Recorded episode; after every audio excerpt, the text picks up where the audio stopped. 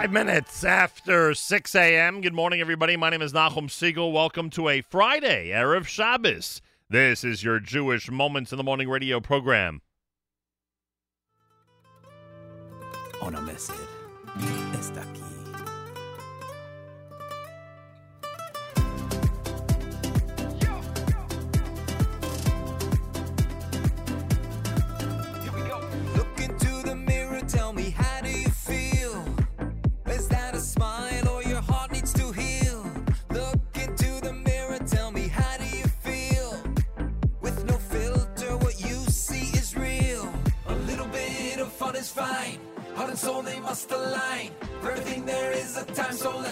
from the unfine. A little bit of fun is fine. Heart and soul, they must align. Together this one time, let's find the order.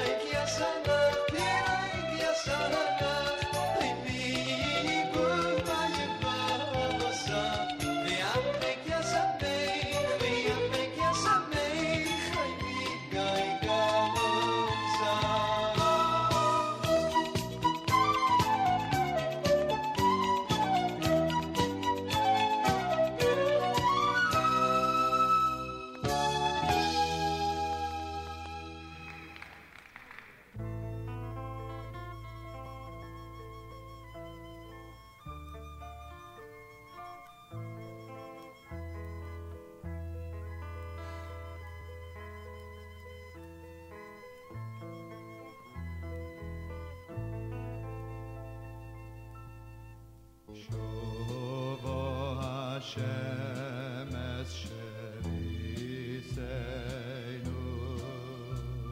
Kaf yekeyem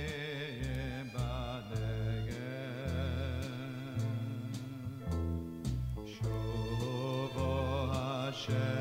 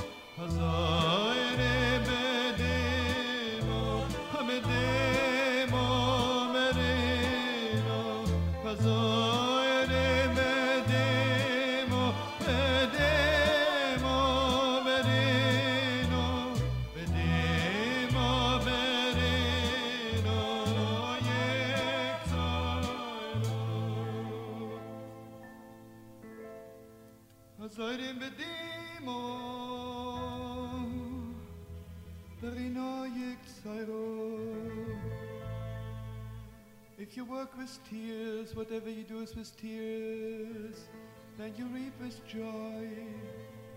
But old Chassidim, old Yidelach who knew the truth, who knew the secret of being real, they said, Hazoirim bedimo berino, with tears and with joy, with joy and with tears. So join me one more time, friends. Hazoirim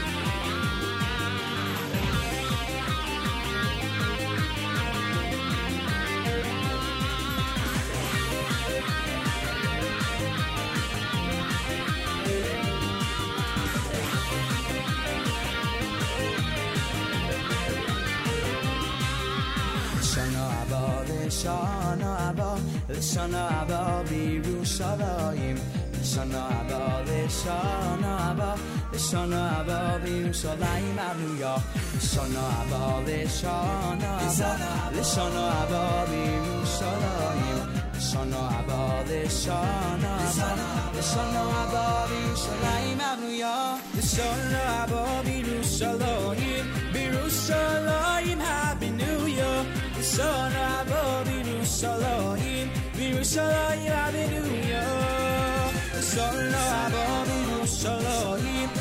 Birushalayim Happy New Year. Shana Haba Birushalayim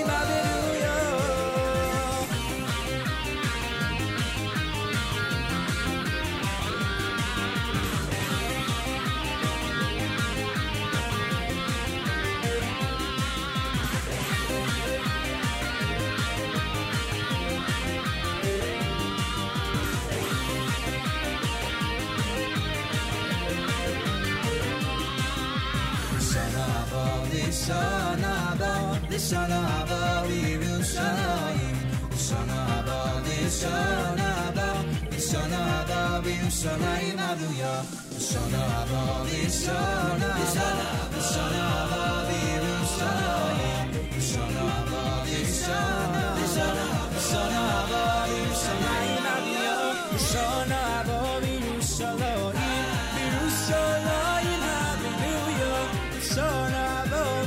Yerushalayim, Yerushalayim, Hallelujah.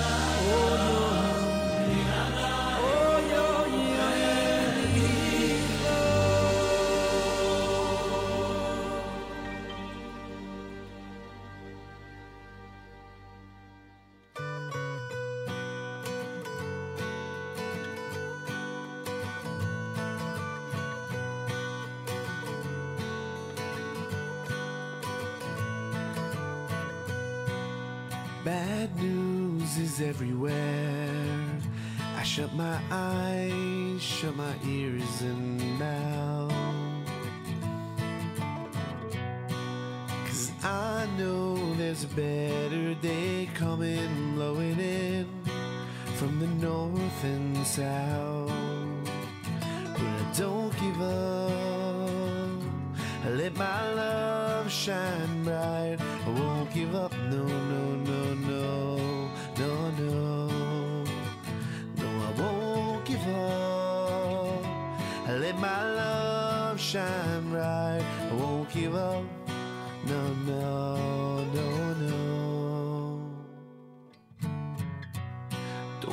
me down for the way that I look, for what I wear.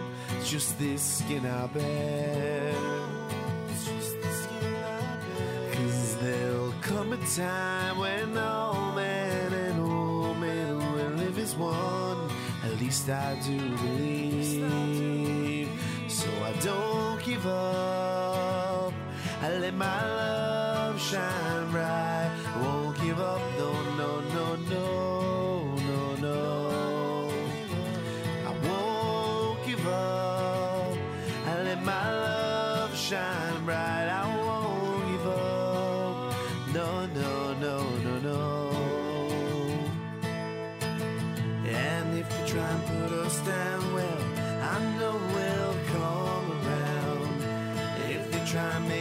Small, I will stand tall.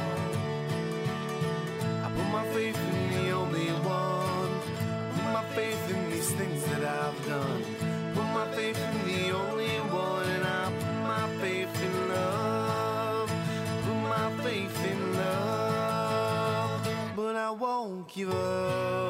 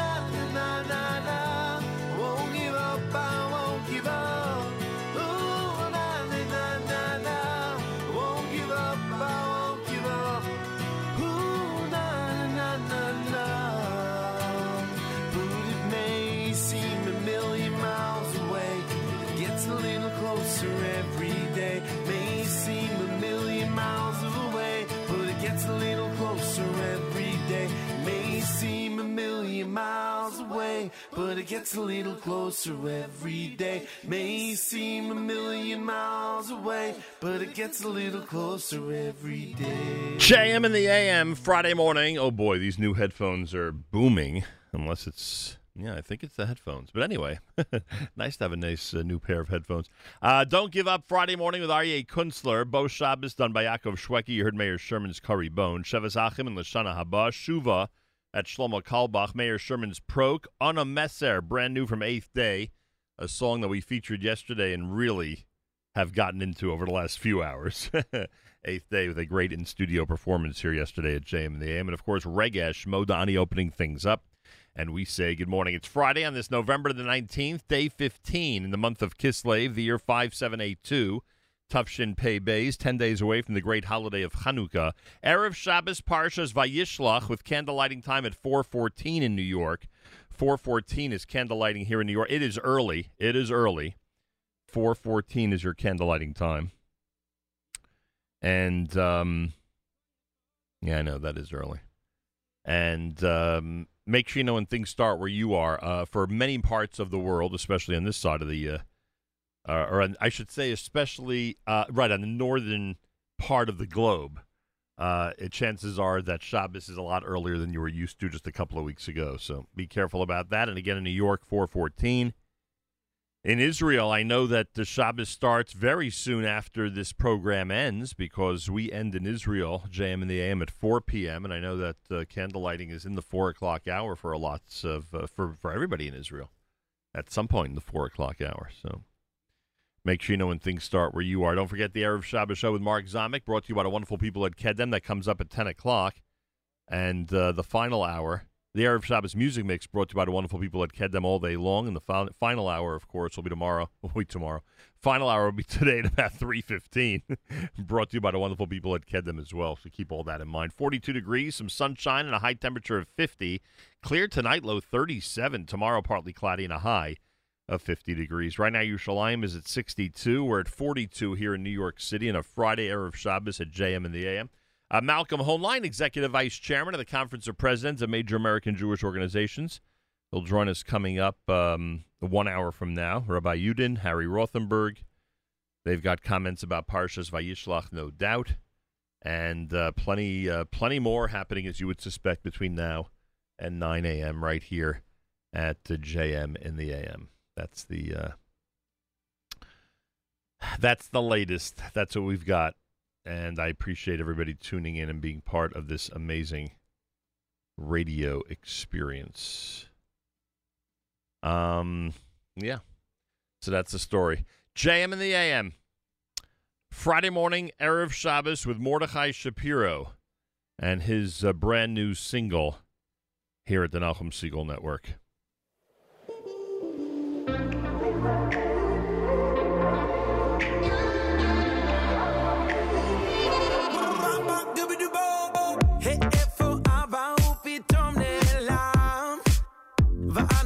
ואני פה אבוד כמו ילד קטן סופר עד עשר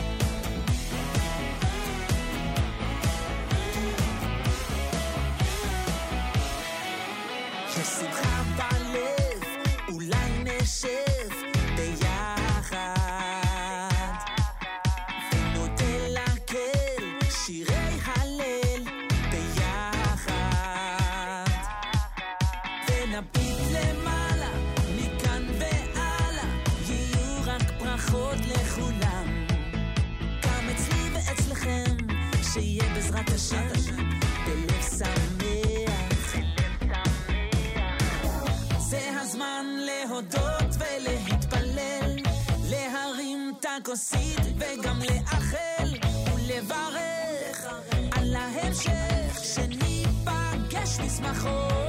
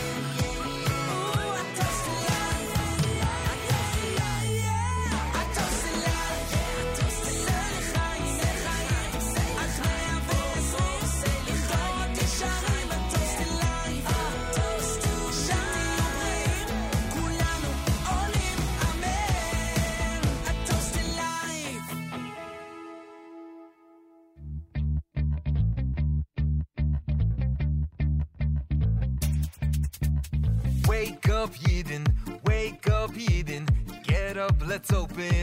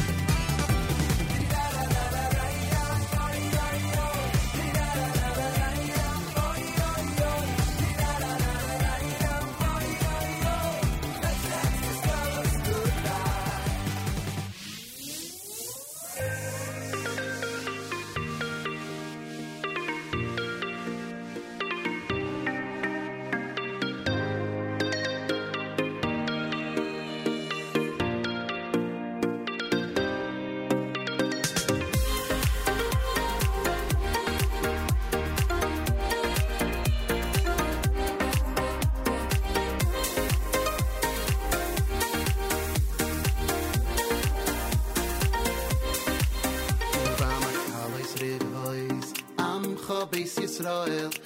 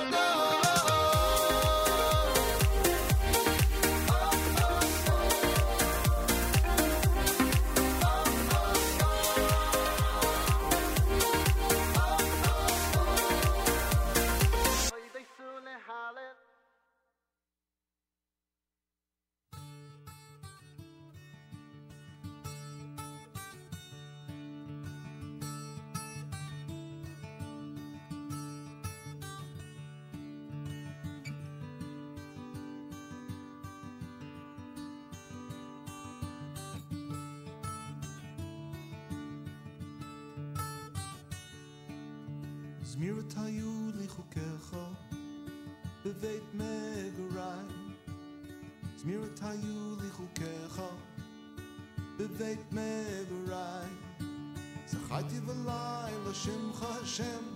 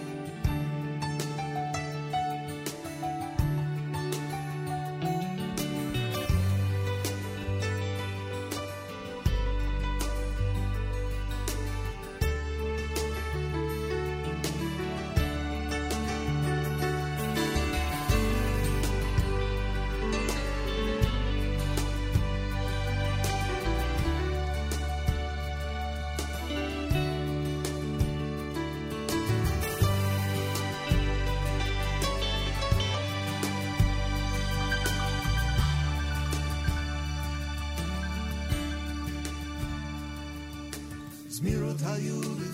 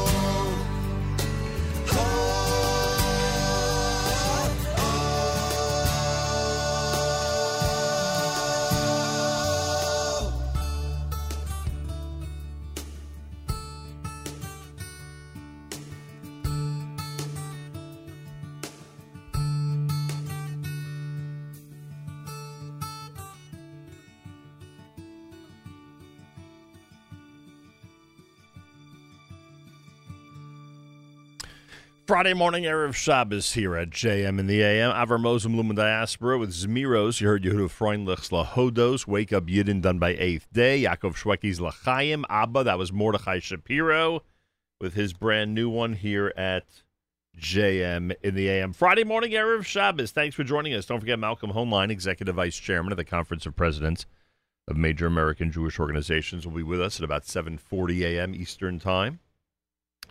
Harry Rothenberg in the 7 o'clock hour, Rabbi Yudin in the 8 o'clock hour with comments about the uh, Parsha. Mark Zamek and the Erev Shabbos show at 10 a.m. Eastern Time. Brought to you by the wonderful people at Kedem. Get ready for that. It's going to be quite a uh, presentation, that I can guarantee you. for those of you who heard it last night or early this morning, you know exactly what I'm talking about. Our friends at Gaia Coffee want everybody to know the easiest way to have a fresh brewed cup of coffee every single morning? And the answer, of course, is prepare a glass or a mug of boiling hot water and toss a Gaia coffee brew bag right into that cup. Simple as that. Go to GaiaCoffee.com, G A I A Coffee.com. Again, G A I A Coffee.com. And make sure you have a. Uh, make sure you um, use promo code radio when you go to that website. You'll save 15% on all the Gaia coffee products if you use promo code radio. Simple as that. And you'll have a fresh brewed cup of coffee early in the morning without the mess, without any difficulty whatsoever. What could be better than that? GaiaCoffee.com, G A I A Coffee.com. Make sure to use promo code radio. It's America's one and only Jewish Moments in the Morning radio program heard on listeners sponsored digital radio around the world, of web at NachumSegal.com and the Nachum Segal Network, and of course on the beloved NSN app. Erev Shabbos Parshas Vayishlach, candlelighting at 414, everybody. That's 414 in the New York area. Make sure you know when things start where you are. After all, it is earlier than we've been used to over the last few weeks. I know last week already was the, uh, you know, I, I get that. But, you know, compared to what we've been used to uh, recently, it's pretty early. A lot of people can't believe how early early Shabbos is. Someone made that comment to me yesterday. Didn't realize that early Shabbos is this early. anyway, be careful. Make sure you know your whereabouts uh, in the four o'clock hour so you can start Shabbos without any difficulty. Uh, that is a good piece of advice. Matis with JM Sunday this coming Sunday morning between 7 and 9 a.m. Eastern Time. It's live and it's amazing every single Sunday morning. Tomorrow night, it's Avrami and Saturday Night Sequel with Harvey Eliezer Zwickler. Make sure to be tuned in as well for that um, start of the week presentation. Galei Tzahal in the background. Galei Tzahal, Israel Army Radio, 2 p.m. newscast for a Friday, Erev Shabbos. Next to Jamie. צה"ל שעה שתיים, באולפן ציון סימפסון גרוסמן עם מה שקורה עכשיו. במשרד החקלאות זיהו בשני משקים בארץ התפרצות של שפעת העופות, עם סיכוי נמוך להעברה לבני אדם. אחת ההתפרצויות זוהתה במשק תרנגולי הודו בעין צורים בדרום, והשנייה במשק ברווזים בכפר ברוך בצפון. כתב בענייני בריאות, שי פרידמן, מוסר שבמשרד הבריאות פתחו בחקירה אפידמיולוגית והוחלט על מתן טיפול מונע למי שבאו במגע עם בעלי החיים. רוכב אופניים בשנות ה-60 לחייו במצב קשה מפגיעת מכונית באשקלון בנסיבות הנחקרות עתה. צוות מגן דוד אדום העביר אותו למרכז הרפואי ברזילי בעיר. מטה ההסברה למאבק בנגיף הקורונה אמר היום שאם העלייה במקדם ההדבקה שהגיעה הבוקר לאחד תימשך, יכול להיות שידרשו לנקוט בצעדים שונים כדי לצמצם הדבקות. כתבתנו המדינית מוריה אסרף וולברג מעדכנת כי בשלב זה הוחלט בדרג המדיני על הערכות מצב בלבד ולא על כינוס ועדת השרים לקורונה. הרמטכ"ל, רב-אלוף אביב כוכבי וראש חטיבת קשרי החוץ בצה"ל, תת-אלוף אפי דפרין, נפגשו הבוקר עם מפקד הצבא ההודי במסגרת ביקורו בישראל. בצה"ל אומרים כי מטרת הביקור היא חיזוק שיתוף הפעולה בין הצבאות. הרמטכ"ל ההודי נחת בישראל בתחילת השבוע וקיים שורת מפגשים נוספים עם בכירים בצה"ל ובמערכת הביטחון. ידיעה שמסר כתבנו הצבאי דורון קדוש. אוסטריה הכריזה על סגר מלא שייכנס לתוקפו מיום שני הקרוב, ובכך תהפוך למדינה הראשונה במערב אירופה שתק... שתיכנס לסגר מלא בגל הנוכחי של הקורונה. הסגר יימשך בין עשרה ל-20 יום. בנוסף, תורה הממשלה בווינה לכל האוכלוסייה להתחסן מ-1 בפברואר. כתבת חדשות החוץ, מיכל גלנץ, מציינת שגם בגרמניה שוקלים צעדים, ושר הבריאות של גרמניה אומר שלא ניתן לשלול הטלת סגר, כולל עבור אנשים שחוסנו. נזכיר שאתמול גרמניה הגיעה לשיא נדבקים יומי מפרוץ המגפה, 65 אלף נדבקים. מזג האוויר, ממטרים מקומיים מלווים בסופות רעמים יחידות ברוב חלקי הארץ. כתבנו בדרום, רמי שני, מוסר שבערבה נרשמו שיטפונות קלים במספר נחלים. כתבנו בחיפה, קובי מנדל, מציין שמחצבת יחיעם פעילה כמא... כמאגר לקליטת גשמים ומניעת הגעתם לנהריה, ולפיכך קיים חשש לעלייה מהירה במפלס המים במחצבה. הכניסה למקום אסורה ומסוכנת. בהמשך סוף השבוע הטמפרטורות תימשכנה לרדת. מחר יימשכו הגשמים וקיים חשש קל מהצפות במישור החוף. אלה החדשות שעורך ערן קורץ.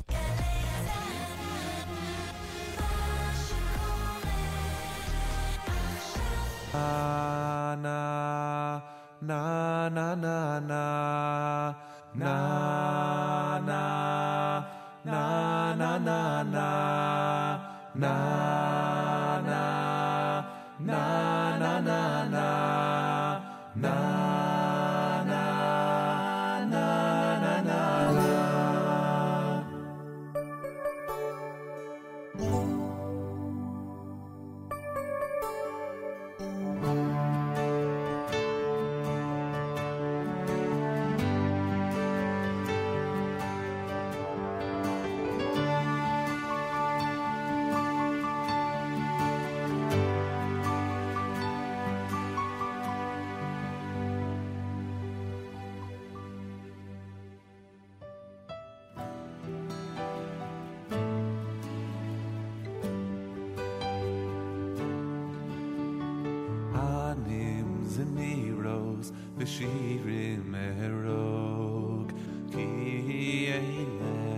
בך נפשי סערה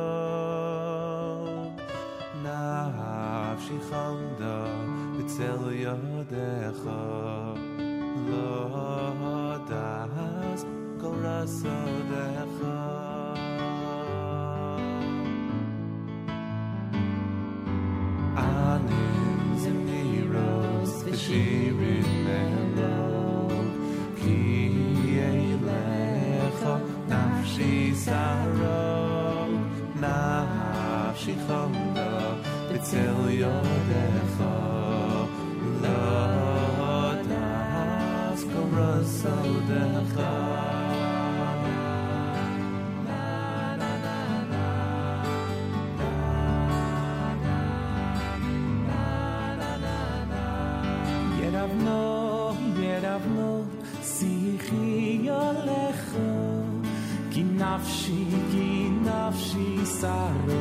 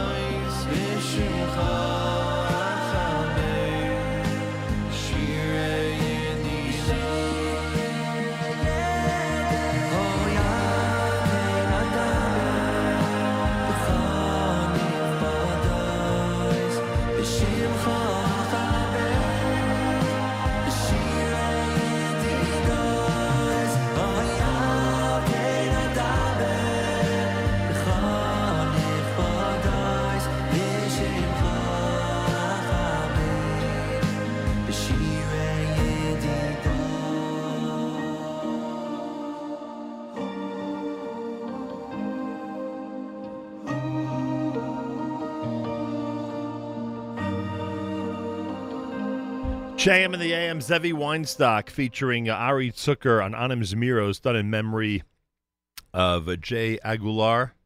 And it's a brand new release, uh, literally premiered less than a day ago, over 2,000 views on YouTube already. Really beautiful selection, of course, as you would imagine. Um, Eli Schwebel with a uh, big role in there as well.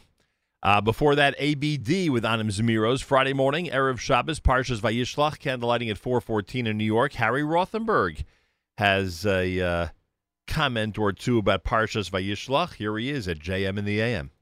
As the father, thank God, of twin boys, I'm aware of how epic their confrontations can sometimes be.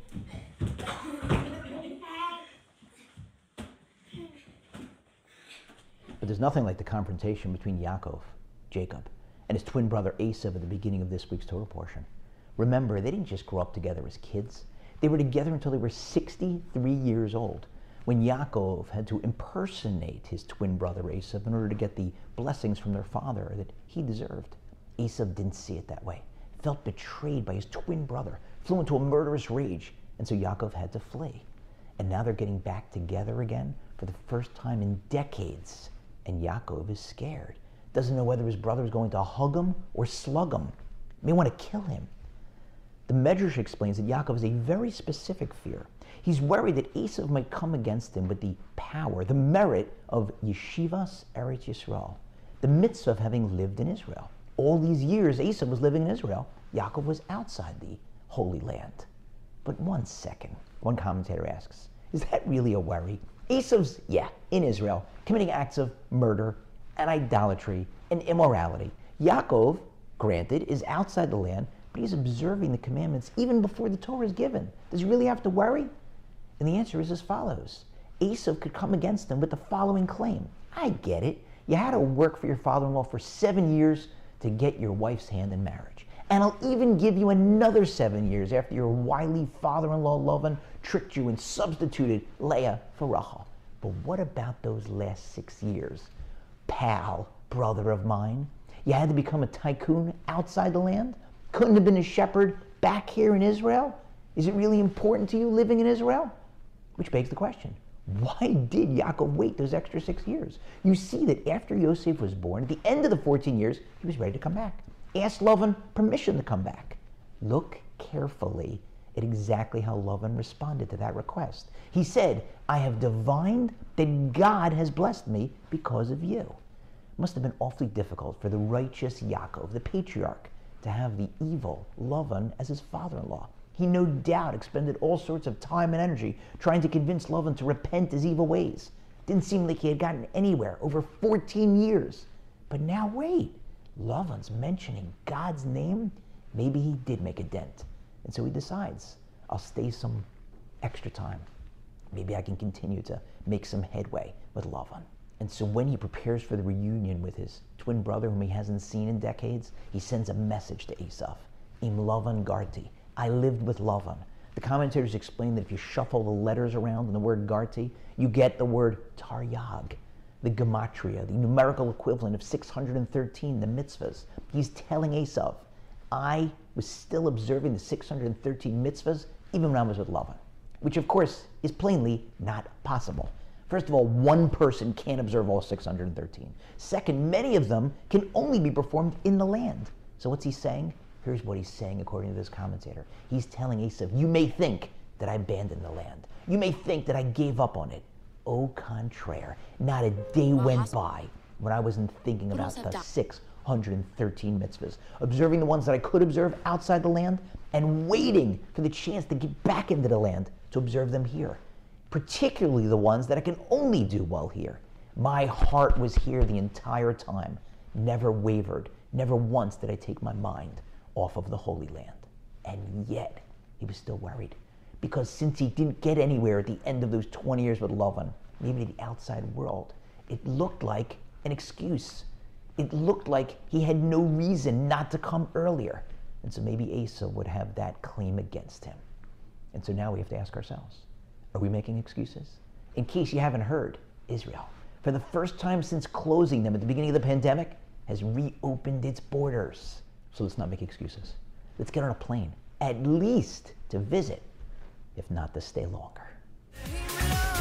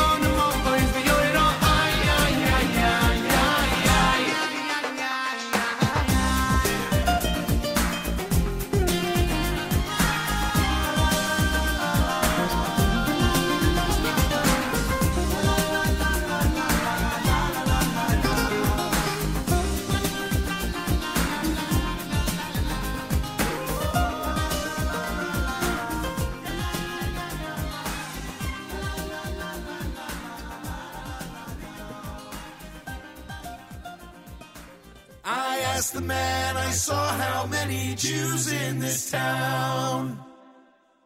He said to me, there used to be a minyan around. But one of us passed away and we've been feeling down. Yet now it seems as though another Jew has been found. Won't you stay with us for Shabbos, Minyan Man? Step off the bus in Mobile, Alabama. Sun was slowly setting on the bay. It was six o'clock on a summer Friday afternoon. Shabbos was an hour away. I walked around the town wondering what to do. Cause Shabbos is no time to be feeling blue.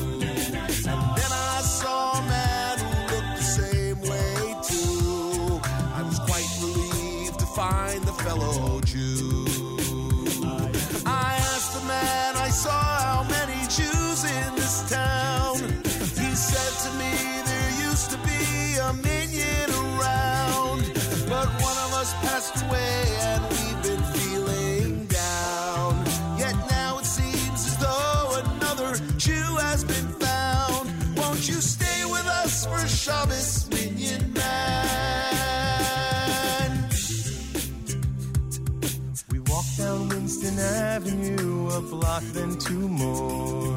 We went into a shop that read closed on the door. There was a minyan in the back of a hardware store. Nine men waiting for one more. We ushered in the Shabbos a song. The Chazan had a voice that was clear and strong. We sang out as one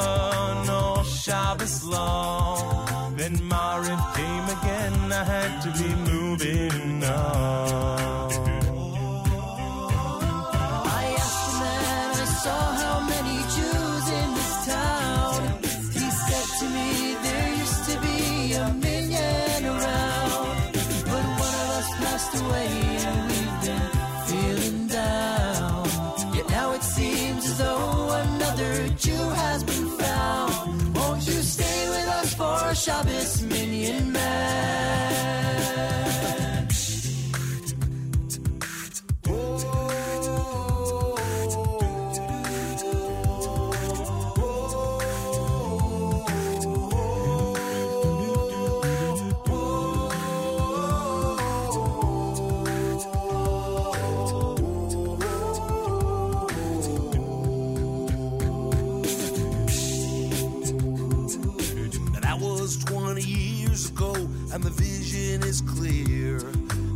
about it every now and then, cause the place is still dear. And when I make this trip through Mobile once every year, I remember the men who prayed here. Now the minyan is gone, a few died, some moved on. But the back of the store still remembers the song. The nine men who waited till one came along. How Shabbos was carried on a song. I asked the man I saw how many Jews in this town. He said to me there used to be a million around, but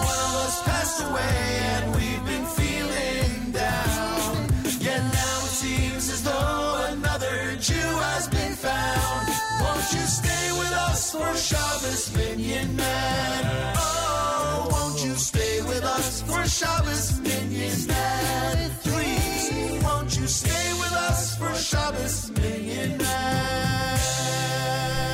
JM in the AM with Shlock Rock, Lenny Solomon and Company, and Minion Man. Uh, before that, Lev Tahor with Im Lavan Garti. After Harry Rothenberg went into the Im Lavan Garti uh, analysis, uh, you knew I had to play that one. Lev Tahor, Im Lavan Garti on a Friday morning Erev Shabbos, Parshas Vayishlach here at JM in the AM. Our friends at A&H, Abeles and Heymann, remind everybody that you've got a 10% discount with promo code radio on all Abeles and Heymann products when you visit their website at kosherdogs.net, kosherdogs.net. This portion of NSN programming brought to you by our friends at A&H, Abeles and Heymann with the most delicious products you can imagine. If you haven't checked them out yet, head to your local supermarket, uh, especially the all kosher supermarkets. They've got amazing displays of A&H products and enjoy all the delicious uh, items uh, that they offer. Uh, A&H, kosherdogs.net, 10% discount with promo code radio. Keep that in mind. Also, our friends at ArtScroll have a, a uh, wonderful Hanukkah sale going on now until the middle of December. And believe it or not, you can save, save, save with promo code radio with a great discount and with free shipping on any amount. All you got to do is go to uh, artscroll.com. They have so many of the great brand new books that are available now, some of which we've um, featured on this program. And um, you can go there and save with promo code radio. Go to artscroll.com. You know the rule always use promo code radio. It's as simple as that. Ellie Marcus next, JM in the AM. wen ir afey hoy sheynu ni vashe ya ki sehila sehinu wato ki sehila sehinu wato retho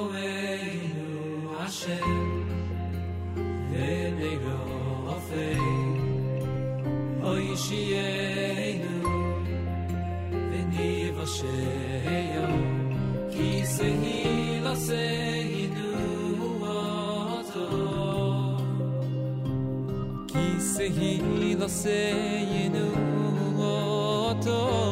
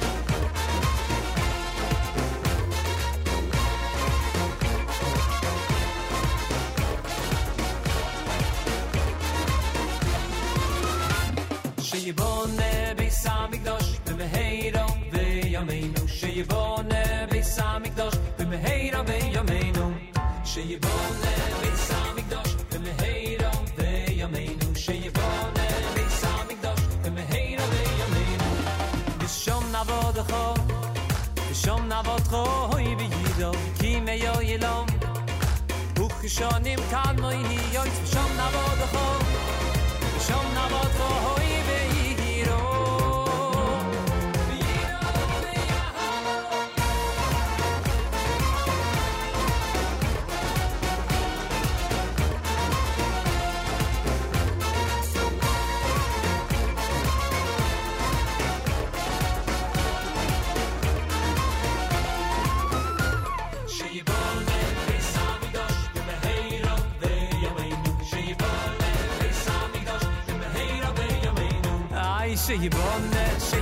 bis han ik dos shey bon bis han ik dos de mi yo na vo do fo bis shom na vo tro i vi gir di me yo yelo. Uch im kam mi yo shom na vo shom na vo tro i vi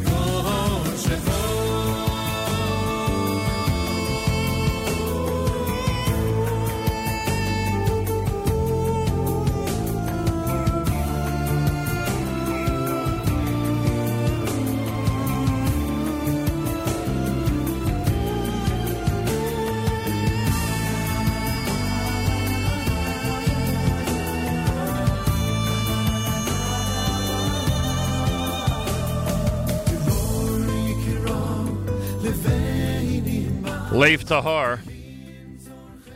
Dror Yikran, Lachadodi. Ellie Marcus before that. Rofe Neman and Shei Bunen. Of course, Shlock Rock had Minyan Man. Friday morning, Erev Shabbos. Don't forget our friends at JewishWorldReview.com if you're looking for an amazing resource to um, print out and then be able to read over Shabbos. Thousands of articles regarding Israel and the Jewish world. You want to go to JewishWorldReview.com. Again, JewishWorldReview.com. Simple as that. Malcolm Hoenlein is Executive Vice Chairman of the Conference of Presidents of major American Jewish organizations with us Friday, 7:40 a.m. Eastern Time with the weekly update. Mr. Hoenlein, welcome back to JM in the AM. Thank you. It's good to be back with you. Appreciate that, and welcome back from Israel. We both had the privilege of being there this week, and uh, one thing I did notice, by the way, and this is outside of the whole uh, of the whole Nefesh B'Nefesh thing, and obviously the the short time I was there was dominated by that event. But now I'm getting it a little bit more, and I'm getting it from uh, people in hotels. I'm getting it from people on the street. I'm getting it from people in cabs. Um, as much as we think that tourism to Israel is such a key and such an important part of the economy and such an important part of the entire Israel diaspora relationship, the Israeli government in 2021, I don't think feels the same way. And keeping people out who might be bringing in COVID or one of its new variants is a much bigger priority. And by the way, to their credit, that's why I think we could say they've bent over backwards to allow people to move to Israel from the diaspora during COVID, but they have not bent over backwards to relax rules enough to make it really easy to visit Israel during COVID. What do you think of my assessment? Uh, it's true in Israel. It's true in many countries. You saw Austria shut down today. Other countries shut down because they find that it's you, you can't control who brings it in effectively, and you try to focus on control over the virus uh, spread. We see it amongst the children now, and thank God it's usually not serious, but it's uh, you know the variance and the the uh, difficulty they have governments have in trying to control it because the economic costs beyond tourism are staggering, and the um, you know you just think of all the PCR tests, and I think in the last month they've taken 15 because every time I went and what came from a country, you know, I had to go through this whole process again and again, and you know, it's an employment program for a lot of people, but it's uh, you know it's very costly in the administration of uh, the vaccines, et cetera, let alone the hospital costs and the loss of um, hours at work. So that every country is willing to sacrifice uh, tourism um, and, and in Israel's case, and in most others, they they offer subsidies to the hotels and to the workers right. who were laid off. That makes up the bulk of uh, of their losses. Right. They they feel bad for the cab drivers, but that's but it's not enough. They're they're trying to take care of as many people as possible in the industry, but uh, it's not enough to reopen everything. I just wonder, in all seriousness, if this was 20, 30 years ago, when the impression is that tourism was really an important revenue arm for Israel, you think it would have been handled differently, or this is basically the way it would have been handled? I don't know what the science was then and the precautions that would have been taken, uh, but, but we don't dismiss tourism is vital for Israel, and Israel was on the way to a record year before COVID broke out. You have to understand that it's the people, you know, see the hotels, they see maybe the cab drivers, but you have to think of the suppliers and um, and the importers and the people who provide the services to hotels, uh, and then the visits to the to the sites, which um, depend upon entrance fees or you know people visiting, buying stuff that enables them to sustain them. It has ripple effect throughout the economy, aside from the psychological effect that when the streets are empty, people feel isolated and alone, yeah. and the the political message outside the country that uh, that people aren't coming to visit. Right. These these are all ramifications of tourism that people generally don't don't assess when they think about what the losses are. All right, so and I'll wrap it up with this, but the, the with the assumption, and I think this is the feeling I got from most people there, uh, with the assumption that Israel's really not going to change their rules much in the next few months. We're we're we're, we're likely not going to have a 2022 record-breaking year for tourism. Yeah, I don't, I don't think it's well. I do think that the rules will change uh, as people as we see what happens over the winter months when people anticipate an uptick but uh, I don't think immediately we're going to see any real change. Yeah. What can you tell us about this deal that's uh, that's coming down? Israel, Jordan, and the UAE, what they're calling a solar energy water swap, and how unusual is it, if in fact it is unusual, for Israel and Jordan to be involved in uh, some type of agreement like this? Well, it's interesting that you picked up on it because very few people have. I think it's very significant, and it goes along with a number of developments of this kind. And the more you build interdependency in the region, the more likelihood is that peace sticks and that people see the benefit of it, and the uh, uh, relationships uh, extend, and people will see from this um, deal, which which you're about to sign. Uh, it's a massive solar farm in the Jordanian desert and what will, the deal will make uh, was really an outgrowth of the Abraham Accords. And um, I know John Kerry made some phone calls to King Abdullah and Yair Lapid, and it's it's expected to be signed on Monday in Dubai by the officials from the countries. It will increase uh, the relationship between Israel and Jordan, which in the last few weeks seems to have gotten much warmer and better as after a period of uh, you know a lot of tension. But it will help ease the water crisis in Jordan. Uh, Israel will build a desalination plant. It will be powered. Electricity will come from the solar field. It will then enable water to go to Jordan from the Mediterranean. It, it, Jordan itself is too far to do it to build a desalination plant in Jordan. And it was originally going to be signed at the COP26, uh, but Prime Minister Bennett asked to postpone it until after the vote on the budget because he didn't know what the Mm. reaction would be, but it's actually quite positive. And so Israel needs renewable energy, but doesn't have the land for massive solar farms. Jordan does. Jordan needs the water, can't build a desalination plants in the southern part of the country. Therefore, Israel's coastline much closer. Everybody benefits.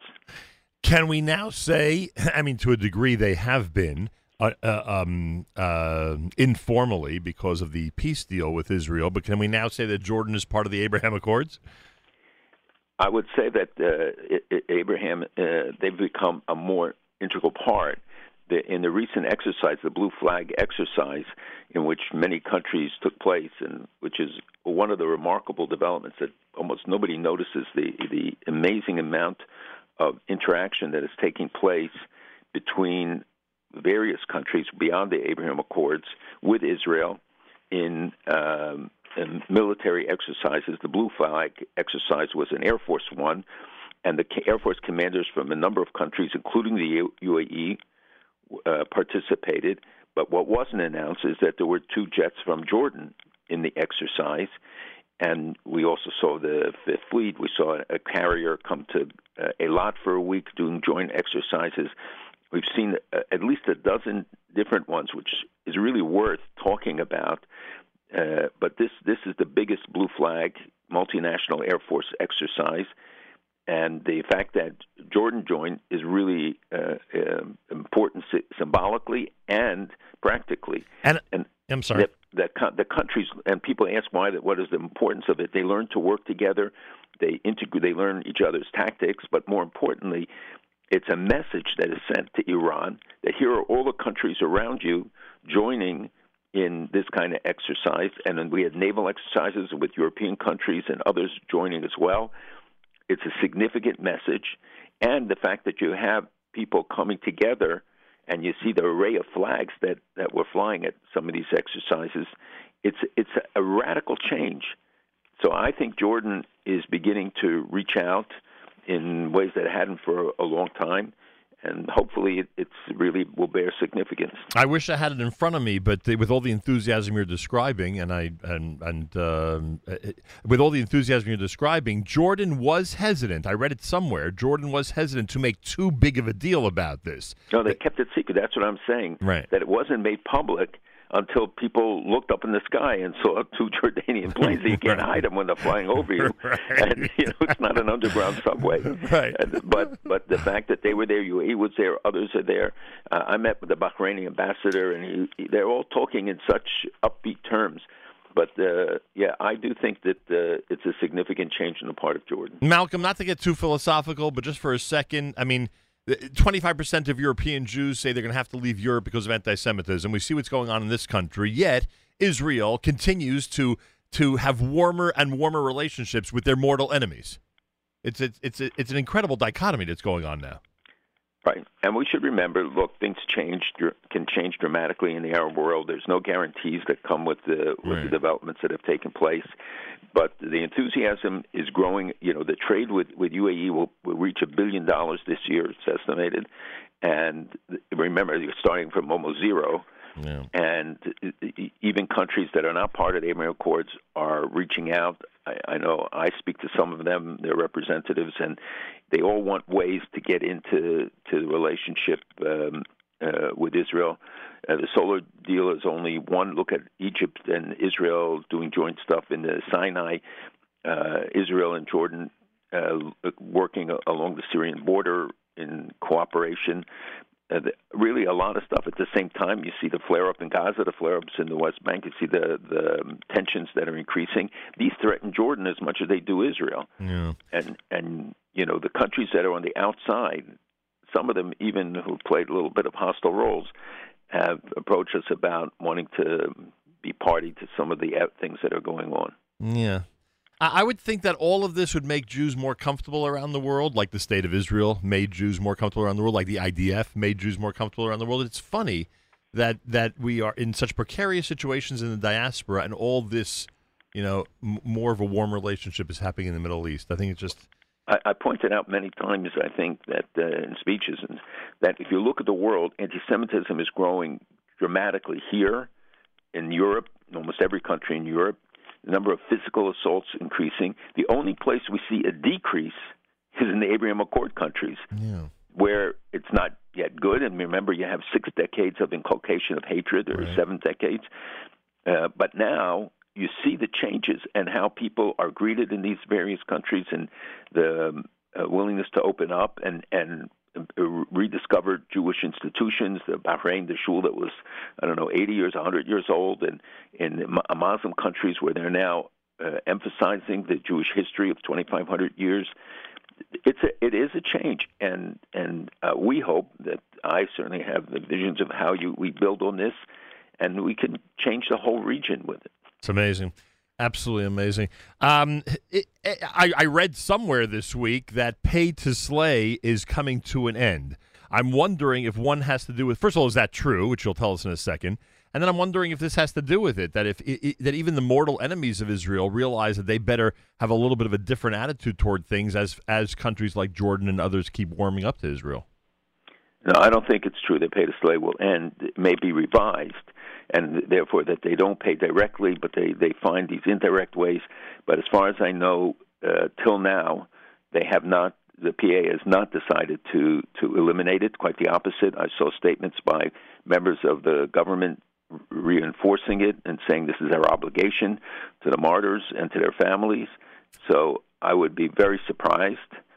I know that there is a lot of pressure being brought to bear on them and that money is being withheld from them, which is the best incentive to get the Palestinians to move not on principle or, or, or values, but because you know the, the pocketbook and the unrest amongst the people is increasing, and this builds pressure on the the central government that the that the you know young people especially who who are not being employed who talk about all the billions that come in that they never see. And there's a fear inside about a civil war. Four universities in in the West Bank were, were closed. You don't see written up in the paper but because of violent clashes not with Israelis but between them between the clans between the different student groups.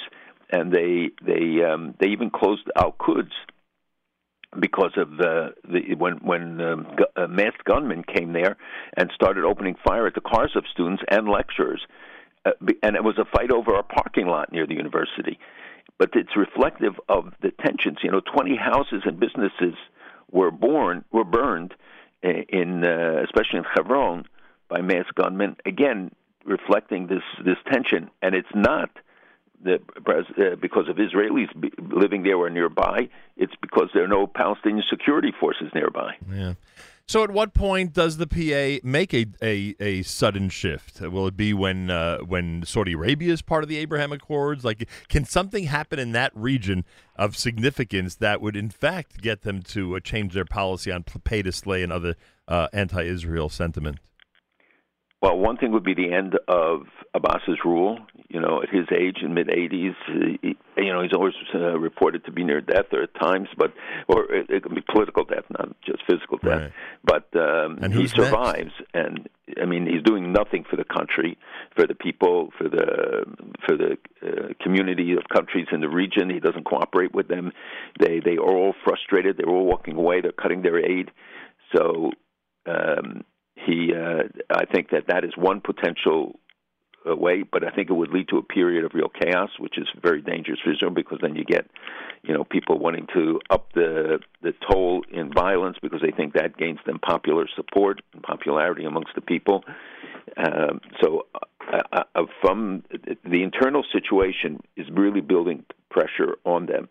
And it can disrupt in, in even more violent ways beyond the campuses in the cities, as we saw it's it's happening in Gaza too, where there's massive uh, unrest amongst young people, and because they they have no jobs and they, uh, you know, the, even the vaccines they go to the uh, Hamas people first until the, the regular people get it. They see the disparities. Uh, so there are things that could happen that would lead to change, but also it leads to instability. And who knows who's next, right? With every, Nobody knows. Right, with the every- most interesting story I, uh, that I think I saw, which was, and it's interesting they didn't get negative reaction, was that Bassem Eid, who's uh, called a human rights activist, a Palestinian rights activist, filed a complaint in the, the Division of Human Rights here in New York against uh, Conopco, which is um, which is. U.S. division of Unilever, against Ben and Jerry's, charging that it's counterproductive to peace and creates hatred, and and he, and he said the gangsters behind the BDS movement are causing a lot of damage to the Palestinians. and yet, of course, that will not make the New York uh, Times. Oh, or- no question about that. It's America's one and only Jewish Moments in the Morning radio program, heard on listener-sponsored digital radio. Around the world, the web at NachumSegal.com and the Nachum Segal Network, and of course on the beloved NSN app. The drone strike on the United States military base in southern Syria last month was apparently retaliation by Iran for Israel's strikes in Syria. Is this, in fact, a way to bring the United States into this uh, Iranian Israel war? No, they know that the United States is not going to uh, engage directly.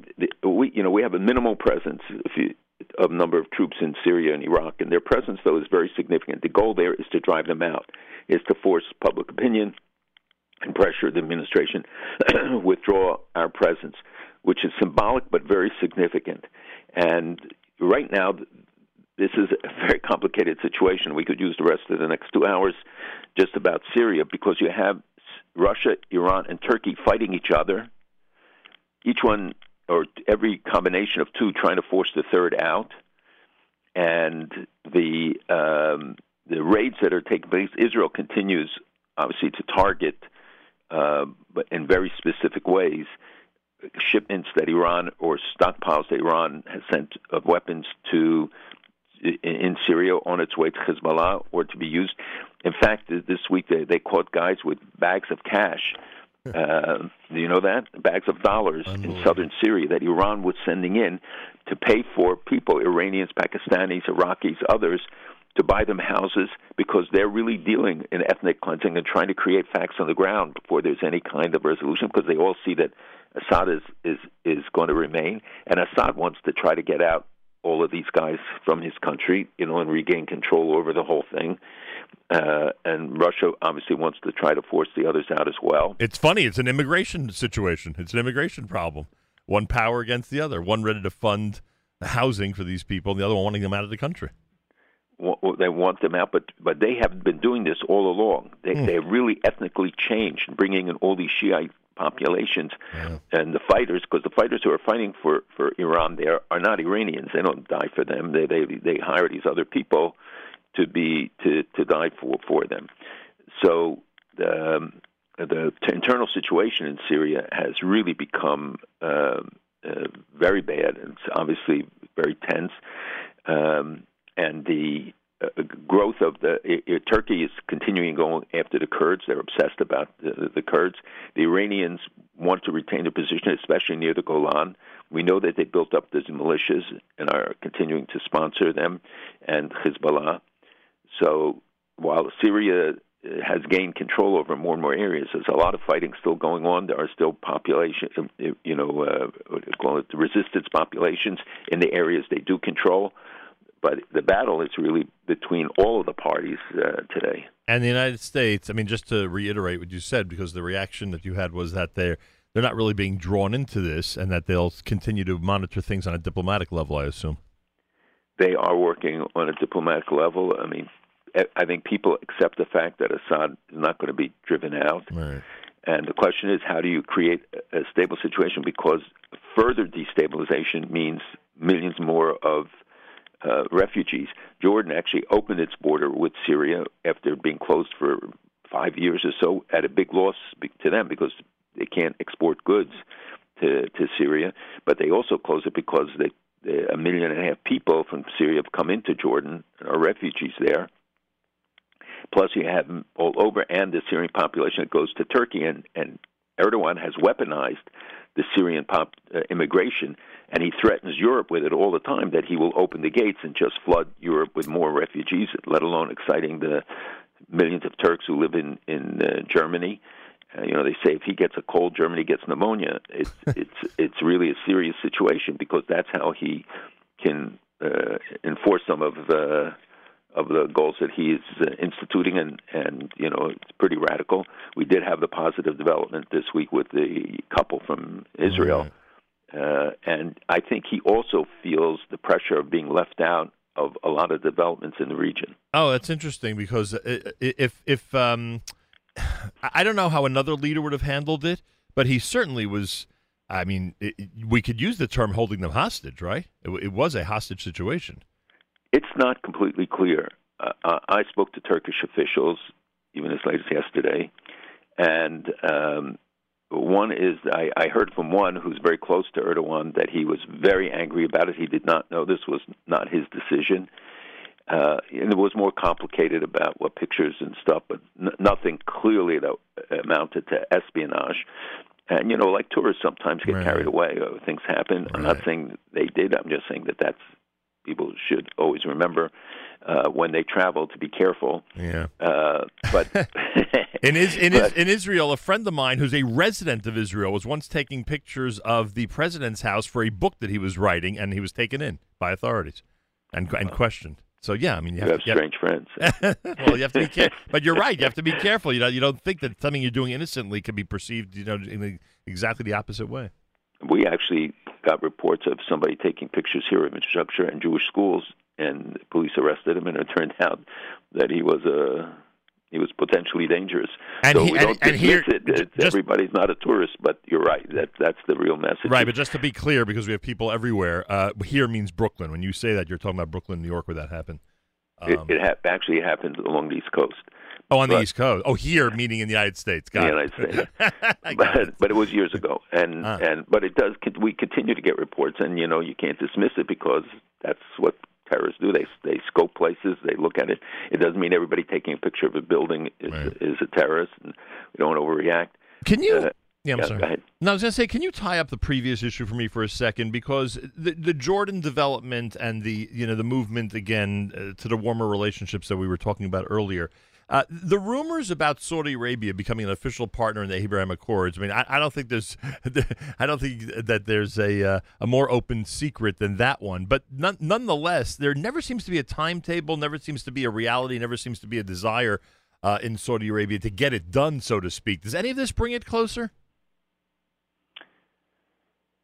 Uh, you're right about there not being a timetable. Uh, some people say the timetable is when the king leaves. That he is very much opposed to it. MBS, Ah. his, his son is is in favor of it, but nobody, there's no guarantees about what succession what will take place.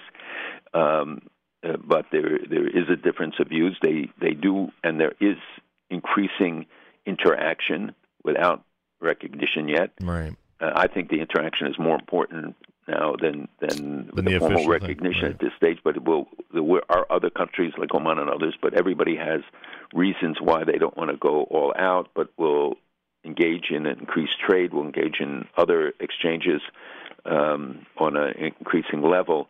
Saudi Arabia is a complicated country. Remember that um, the, the the internal situation. He has a lot of opposition, uh, and I think he's uh, he's reluctant to make the move. When I spoke to him even years ago, he he was very much planning on it and want to benefit from Israel's technology. I mean, they, it's not just a one-way street. They they gain a lot, and certainly you see the tourism that uh, is chomping at the bit. Uh, you open the gates of Saudi Arabia, you'll probably have a hundred thousand Israelis the first week just going there. Wow! But and, but and and look at at the expo, uh, tens of thousands of Israelis have visited the expo in the UAE. Right.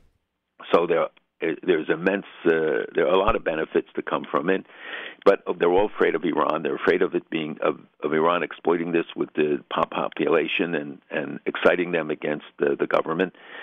So they have a variety of considerations. I think it, it takes a lot of courage, and hopefully it'll be there to to make the move, the bold move. Morocco did it, and they seem to be very pleased with the results.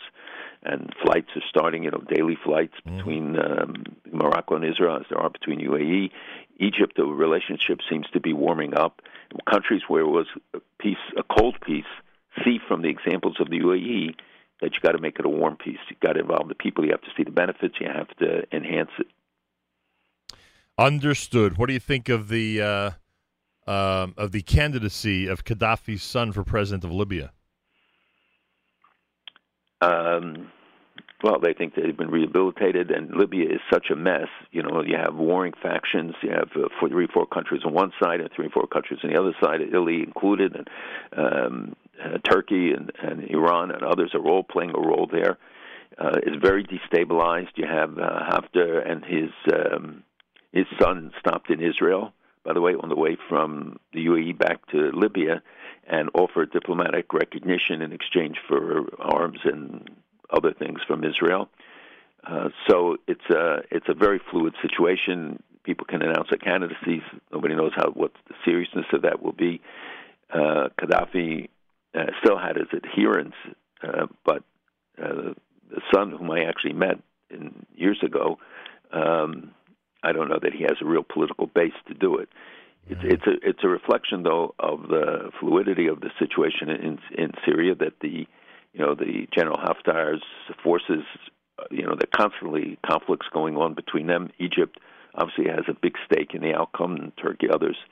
Uh, so I, I wouldn't you know look at just the headlines. It's it's the reality on the ground that's going to matter. Um, Malcolm, um, nine years ago, a book came out questioning the um, massacre at Deir Yassin, and it seemed like it was accepted as a you know legitimate work. I, I can't remember everything about nine years ago, but uh, but I remember that uh, at least was uh, uh, allowed to be discussed. Uh, a book comes out this week on the same topic, and it's completely canceled. And the reaction on social media is, uh, you know, to to the point where I don't know if the publisher might even regret having published the book. That's how bad the reaction has been.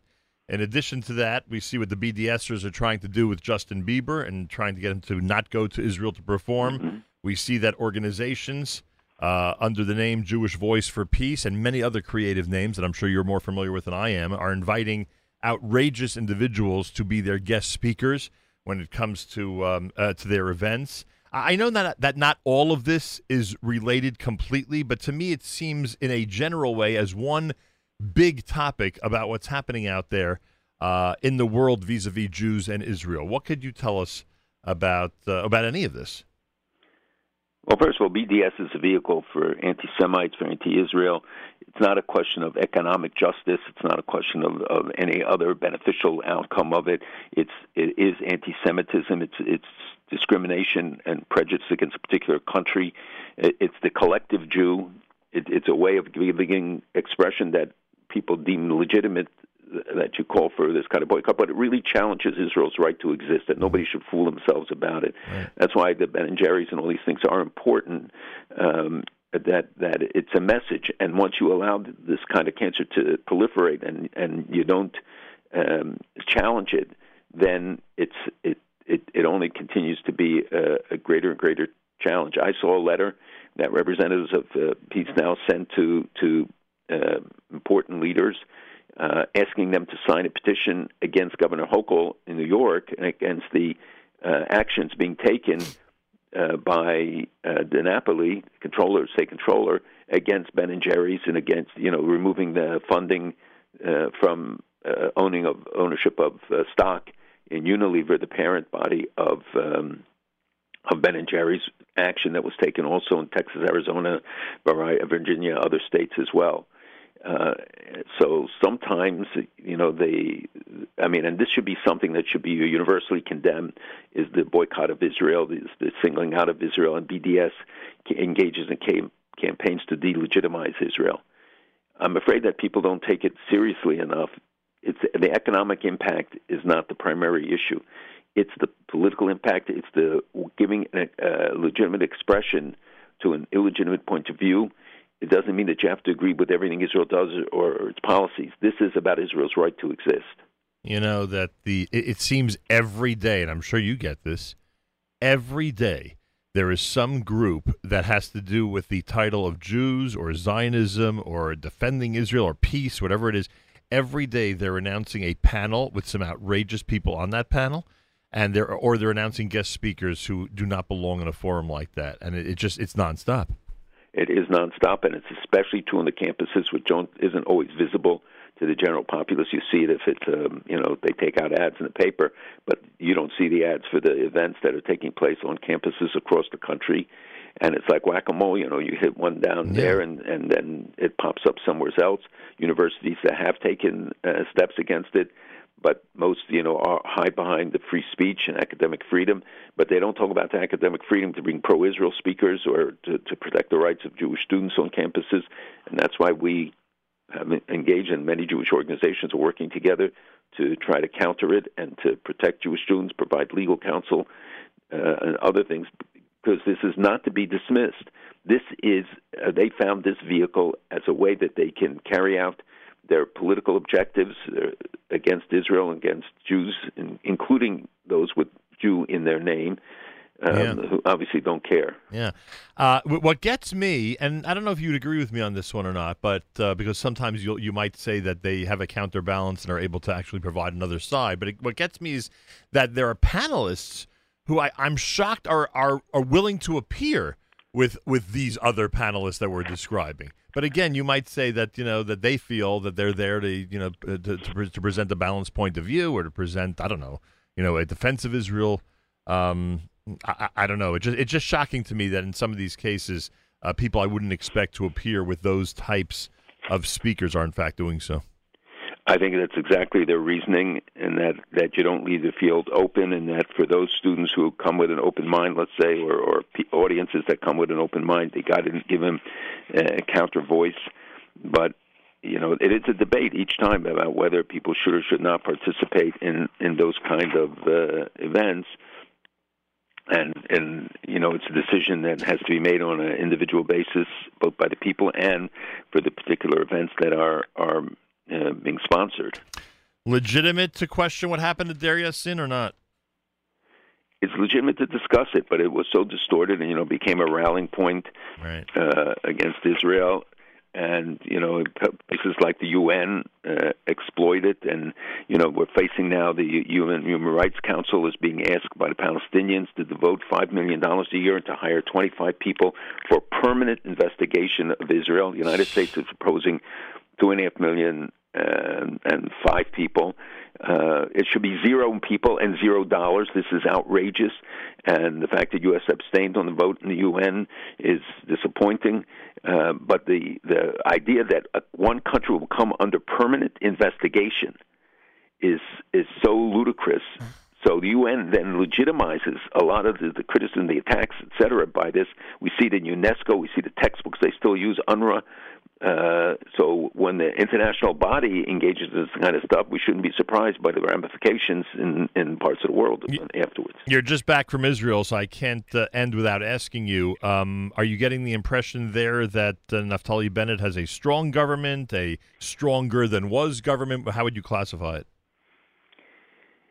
you know it it, it is a, it's lasted and got through the budget that was a critical uh, stage people i think have aren't looking at an, election soon they want stability i don't think it's, it's just about bennett or lapid it's that they want stability they want a stable government uh, they uh, there's a lot of opposition within likud to Netanyahu. There, there's opposition in other ways too. That it's a fragile government, and every one of the parties holds the government over, uh, you know, particular interests or special interests that they have. You see what the uh, Arab parties were able to get in terms of funding, huge amounts of funding and assistance. So it's it, there's no guarantee with it. I think it lasted longer than a lot of people predicted so far. Now they're talking, and he has talked about the fact that they will actually go through with the uh, mid-year, the midterm uh, change. But in Israel, you know, there's no guarantees. There are issues that could could bring down the government, and the the you know the re- changes in the religious areas and other areas. All of them are are very. Um, every one of them could become somewhat contentious, although there seems to be consensus amongst the larger population for wanting uh, some of these changes. I'm starting to believe that uh, Israeli media doesn't like any of them. it's true because that's what and American media too. They play the negatives. They never will talk up the positives because that's not what sells newspapers. That's not what media. And in Israel, it, the media is very politicized, as increasingly media here is. Yeah. Um, next week is Friday of Thanksgiving. I think I'll be here. You'll let me know if you want to do an update at that point. and I appreciate Happy, it. happy Turkey to everyone, Yes. especially a good Shabbos. And And a good Shabbos, and let's appreciate that we have the United States of America. We can live in freedom and luxury, and let's hope it lasts for a while. Friday morning broadcast. My thanks to Malcolm Hoenlein, Executive Vice Chairman of the Conference of Presidents of Major American Jewish Organizations. With us Friday's weekly update here at JMM. Again, we'll let you know during the week if there'll be a Thanksgiving weekend weekly update or not. If not, then obviously you'll hear it during Chanukah. Candlelighting at 414 in New York on this Erev Shabbos Parshas Vayishlach, and I thank all of you for tuning in and being part of this amazing radio experience. Mark Zomick and the Erev Shabbos Show, brought to you by the wonderful people at Kedem, is coming up today at 10 a.m. Eastern Time, followed by the Erev Shabbos Music Mix, uh, brought to you by the wonderful people at Kedem. Uh, the final hour at about the 3.15 Eastern Time, brought to you by the wonderful people at Kedem. Feel free to comment on the app. Go to the NSN, Nachum Segal Network app for Android and iPhone and comment away at any point during the show. Don't forget that Matis has JM Sunday this coming Sunday beginning at 7 a.m. Eastern Time. Always an amazing live show. And Avrami with Rabbi Eliezer Wickler tomorrow night with Saturday Night Segal beginning at 9 p.m. It is amazing to see as I watch what happens on our network. It's amazing to see how many people are taking advantage of our great weekend programming and starting their week off in a fun and wonderful way uh, with those two programs. This time each and every Friday, every hour of Shabbos, with great pleasure, we present Rabbi Benjamin Yudin, spiritual leader emeritus, Congregation Shomrei Torah in Fair Lawn, New Jersey, to address the entire listening audience concerning the Torah portion of the week. Good morning, Rabbi Yudin. Good morning, Nachum. Good Erev Shabbos, everybody. Tomorrow we have the privilege of reading Parshas Vayishlach. Parshas Vayishlach is the parsha that Reb Soloveitchik, Zechrona Levracha, called the parsha of confrontation. And indeed, Yaakov confronts Esav, or as we will see, each and every Jew confronts his environment and especially his Esav, the negative aspects of one's environment. And there is that wrestling that Yaakov does, which we'll speak about in a few moments, and indeed each and every one of us in our own way. The parasha begins with the extensive gift that Yaakov gives to appease his brother, who he has not seen in 34 years. And Yaakov is afraid, as the Beis Halevi explains, Miyad Ochi, my brother Esav might act in a brotherly fashion to me, and I'm afraid of the potential assimilation between his family and mine, or, God forbid, Miad Esav, that Esav might be coming to harm me and my family.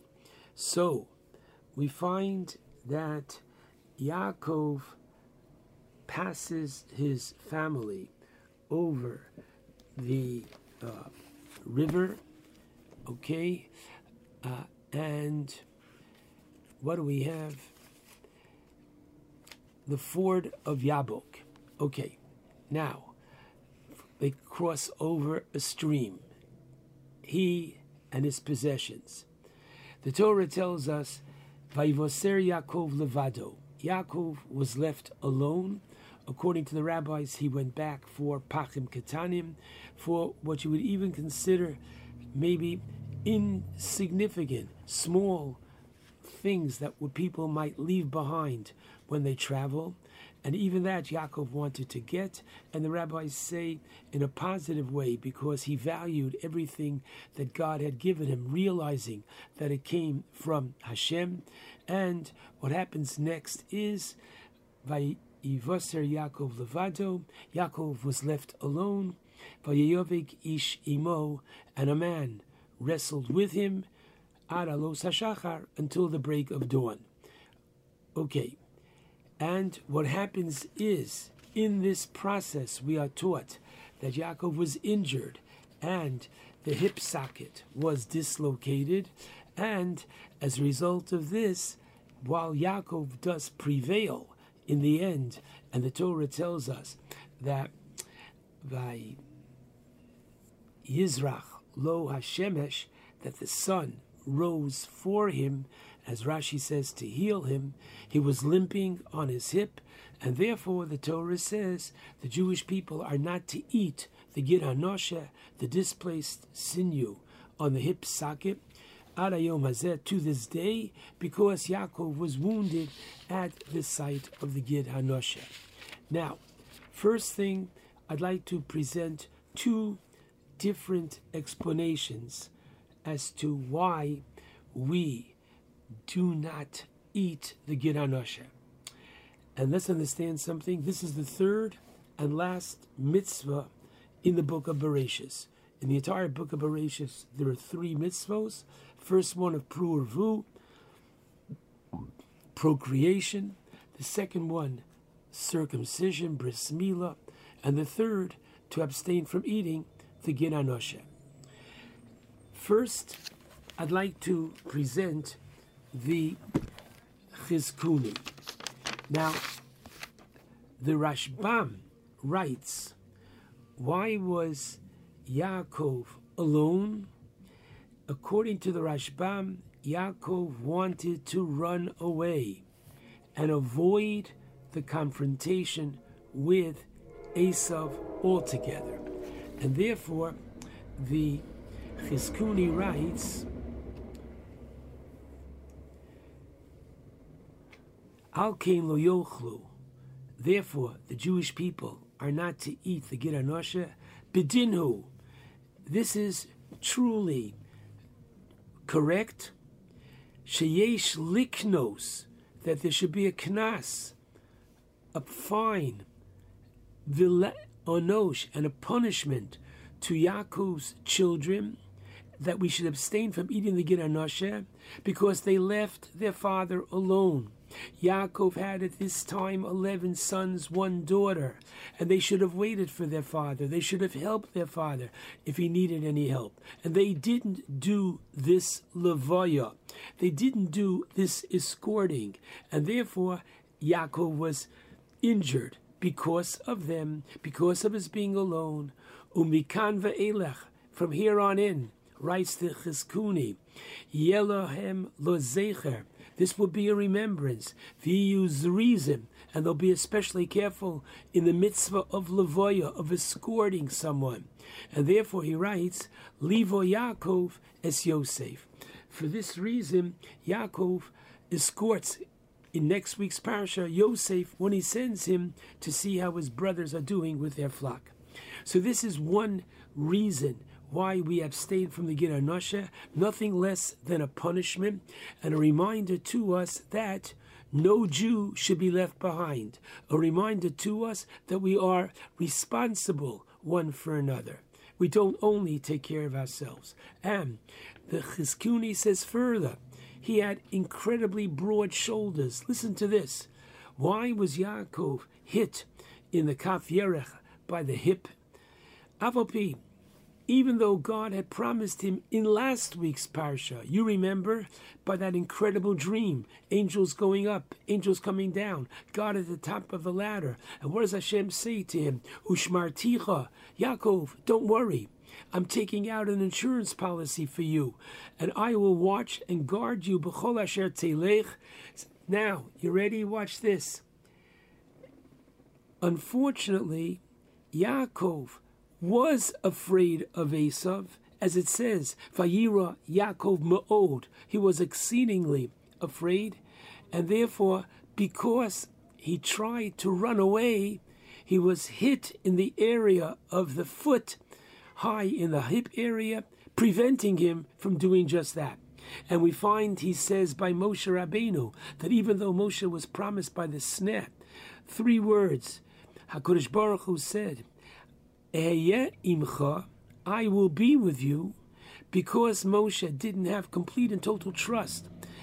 The Malach injured him at the malon, at the inn, when they stopped at the time of circumcision, because he was afraid to go to Paro, as it is written that Moshe says to Hashem, Shlach no biad, biad tishlach, send somebody else. This is one approach. I'd like to share with you, however, the Chinuch himself as to why we abstain from eating the Gid Hanoshe. And he writes in Mitzvah 3 if you don't have the Chinuch, if you're comfortable in the Hebrew, fine. If not, there's a five volume um, uh, tradition, excuse me, translation of the Chinuch and Mitzvah 3 not to eat the sinew of the thigh vein Listen carefully. He writes beautifully. What is the shoresh? What is the root? What is the reason behind this mitzvah? It is to teach the Jewish nation that they will in the future endure great tribulations in the exiles at the hands of the nations and by the descendants of Esav. But even though that's going to happen, they should remain assured that they will never, God forbid, perish, but that their progeny, their children, their name will endure forever, and a Redeemer will come and deliver them from the oppressor's hand. In other words, this is a shot of emuna. This is a shot, an injection of bitochon, of assurance. Remembering this matter always through the mitzvah of the Gid Hanoshe will serve them as a reminder, and they will stand firm in their faith and righteousness forever. The fact that we are proud Jews and the fact that we are assured, B'chol Yom Achakelo, every day we wait, as we'll see in a moment, for Moshiach, and therefore says the Chinuch, he continues, that this hint is based upon the Medrash, that the angel who fought with Yaakov, the Ish, was the the uh, guardian angel of Esav, and he wanted to remove Yaakov from the world, both him and his children, but he was unable to prevail against Yaakov. He pained him, however, by touching his thigh. Therefore, the descendants of Esav inflict pain and suffering on the descendants of Yaakov, as Rashi brings on the pasuk that when the two of them meet, Yaakov and Esav finally, Vayishokehu, Esav kisses him, and you'll notice in every chumash, in every Torah, there are nikudos, there are dots over the word Vayishokehu when he kissed him, because as Rashi brings that halacha in the name of Reb Shimon Bar Yochai. Halacha, it's built into nature. Esav Sone Liakov, that Esav has a hatred for Jacob and his people, and he wants to do us harm.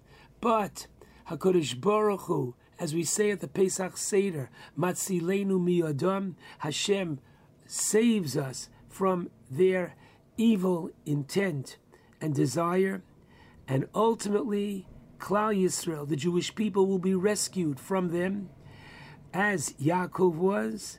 That the Torah says, "Vayizrach lo Hashemesh," the sun rose for him to heal him, and he was delivered from the pain. Here comes the punchline. Says the Sefer Achinuch, so will the Sun of Mashiach shine for us. He will heal us from our suffering and redeem us Amen. Cain Yehi Ratzon. May this be the will. Bimheira Biamenu. Quickly, speedily in our days. What is there to add? Just one thing. I believe that each and every one of us should understand take the name Yaakov out of the Torah. And when it says Vayivaser Yaakov Livado, put your name in. There are times when each and every one of us goes through trials and tribulations in our life. And the Torah is therefore speaking to each and every one of us personally and saying that not just should we take from this chapter in our history that ultimately the destiny for the Jewish people is going to be good. There's going to be a Moshiach and there's going to be a Geula for the Jewish people, but even on a personal note as well. The cup is always either or, half empty, and we focus on the issues and the negativity and the problems that we have, or no, we recognize that the cup is half full. And even when things are challenging and problematic, I believe that this is all from Hakadosh Baruch Hu, and He knows what's best. And ultimately, I will see, please God, soon as we find by Moshe Rabbeinu, Hashem says that ufonai the ro'isos achorai, you will see after and with time, ah, you were forgive me, fired from a job. You were broken, only to find years later that because of that, what other opportunities came, and look how your life took on a different course. Be careful when you make decisions and thinking that, oh, yeah, yeah, what's happening? Just remember, nothing happens by chance. This is an incredible injection of emuna and bitochon be'ofan klali, in a national fashion. We're on the winning team. We're going to make it to the finish line, but also on a most personal note as well. Wow, what a powerful, optimistic way to go in to Parshas Vayishlach. Shabbat Shalom to all.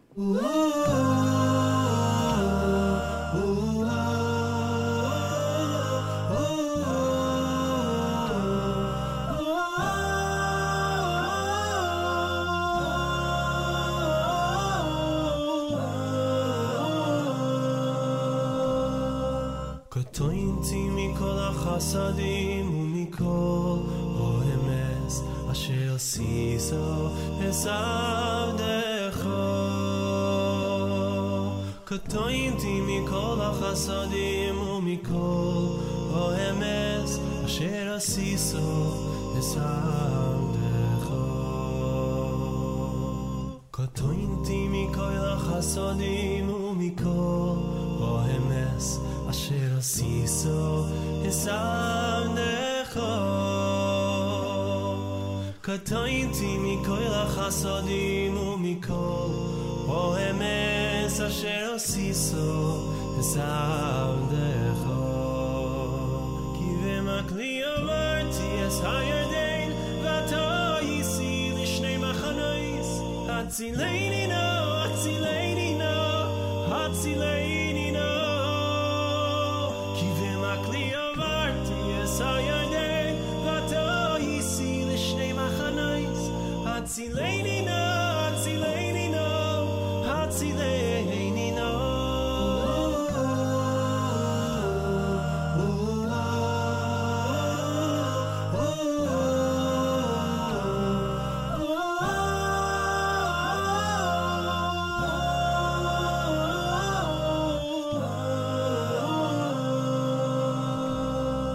Katoin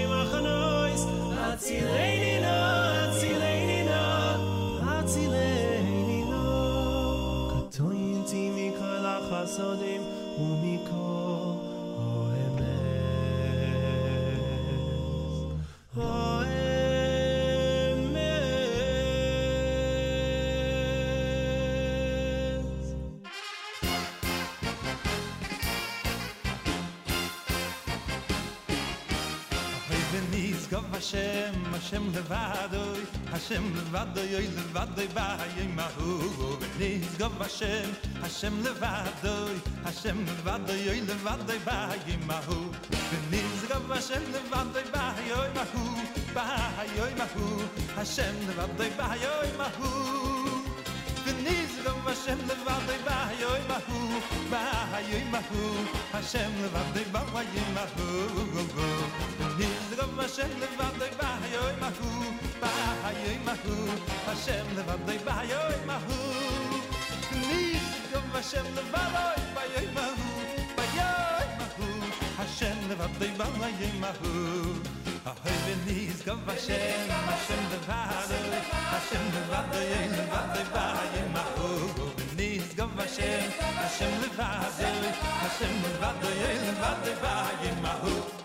דינג געשעמל וואס דיי באהייער מחוק באהייער מחוק האשעמל וואס mahu. באהייער מחוק באהייער מחוק דינג געשעמל וואס דיי באהייער מחוק באהייער מחוק האשעמל וואס דיי mahu מחוק דינג געשעמל וואס דיי באהייער מחוק באהייער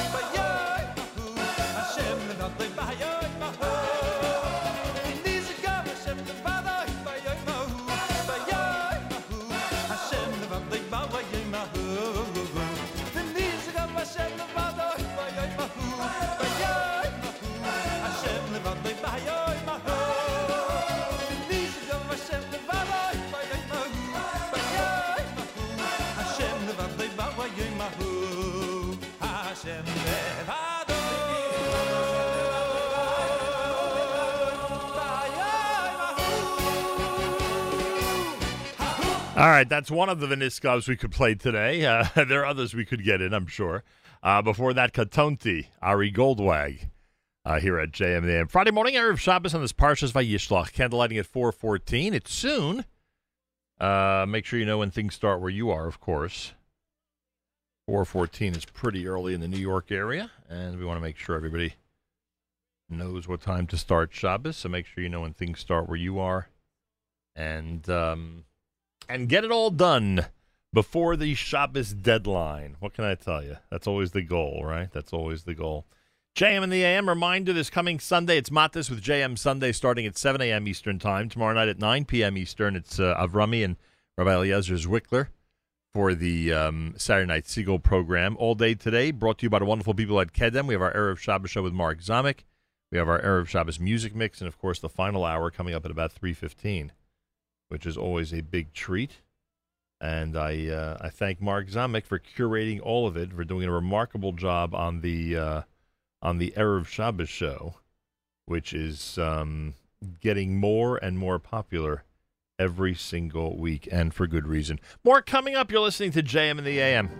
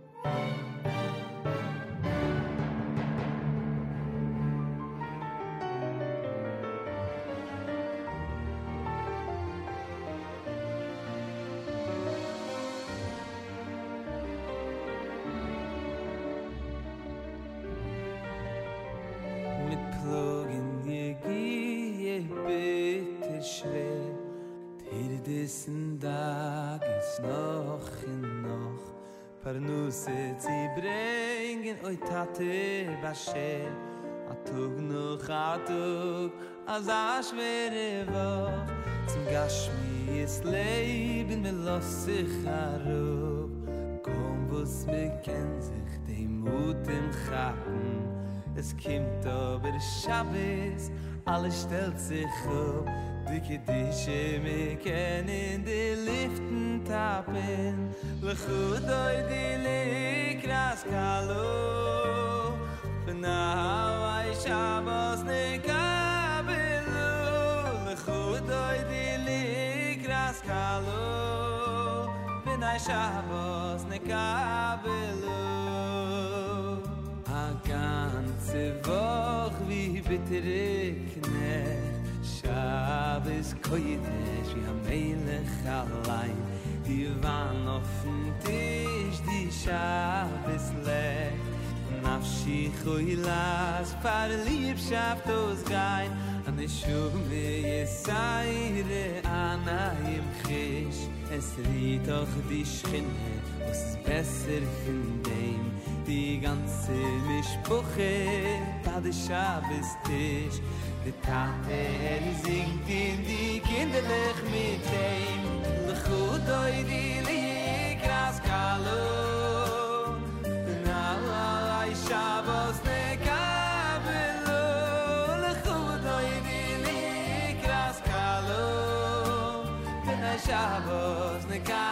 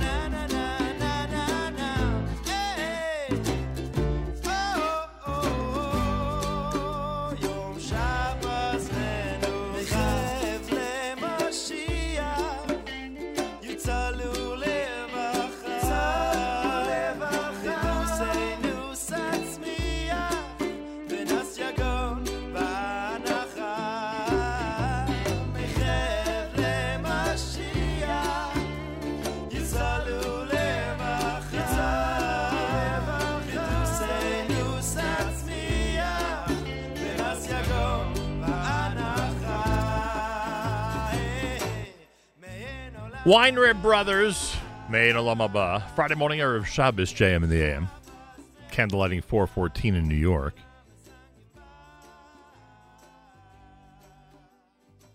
Reminder our friends at ArtScroll, uh, major discount plus free shipping when you use promo code radio. And There's a lot of great ArtScroll products you want to get now before Hanukkah. Keep that in mind. You know the rule always use promo code radio at artscroll.com. Simple as that. This portion of NSN programming brought to you by our friends at A&H. Abeles and Heymann has such delicious and incredible offerings as you visit your supermarket or massive kosher store before Shabbos. Check out the A&H display. You'll be impressed by all the delicious items. And you can save 10% at kosherdogs.net with promo code radio.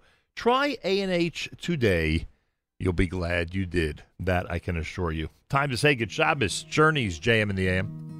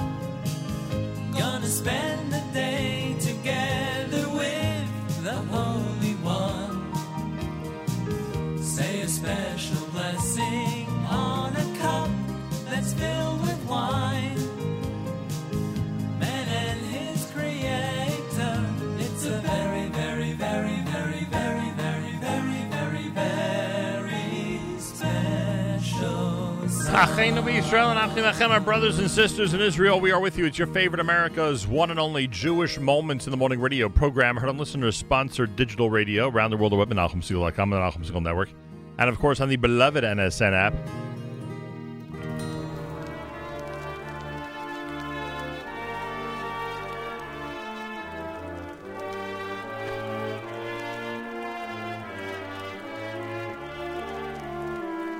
Wraps up an amazing Friday. Thanks so much for joining us, everybody, and for the entire week. Much appreciated. And again, thanks to Mayor Fertig for sitting in Monday and Avrami for sitting in part of Tuesday while I was uh, in and then heading back from the Holy Land. Uh, Monday, we're back starting at 6 a.m. And of course, you know all about the great weekend programming tomorrow night. It's uh, Avrami with Saturday Night Segal with Rabbi Eliezer Zwickler starting at 9 p.m. Eastern Time. Matis 7 a.m. Eastern Time Sunday with JM Sunday live from our New Jersey studios.